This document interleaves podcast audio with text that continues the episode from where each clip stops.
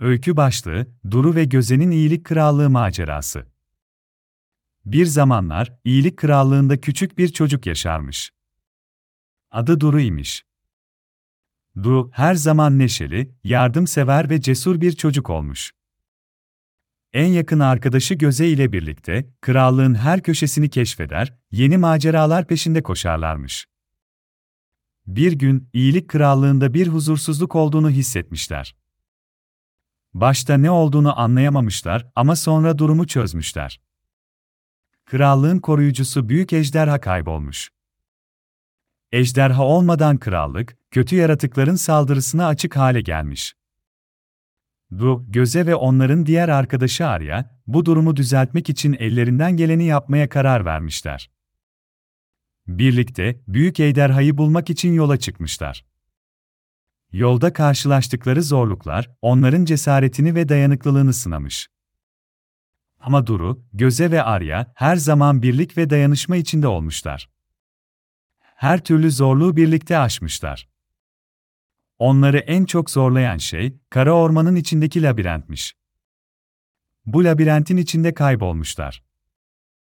Duru'nun canı çok sıkılmış. Ama Göze, Duru'ya cesaret vermiş. Birlikte labirentin çıkışını bulmuşlar.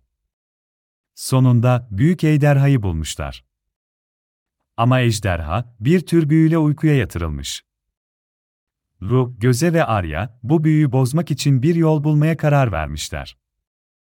Bunun için en eski ve en bilge kişiye, Büyücü Baykuş'a başvurmuşlar. Büyücü Baykuş onlara büyüyü bozma yolunu söylemiş. Ama bu yol çok zor ve tehlikeli bir yolmuş. Ama Duru, Göze ve Arya bu zorluğa da göğüs germiş. Büyüyü bozmuşlar ve büyük ejderhayı uyandırmışlar. Ejderha onlara minnet duyduğunu söylemiş ve iyilik krallığına geri dönmüş. Duru, Göze ve Arya krallığın kahramanları ilan edilmiş.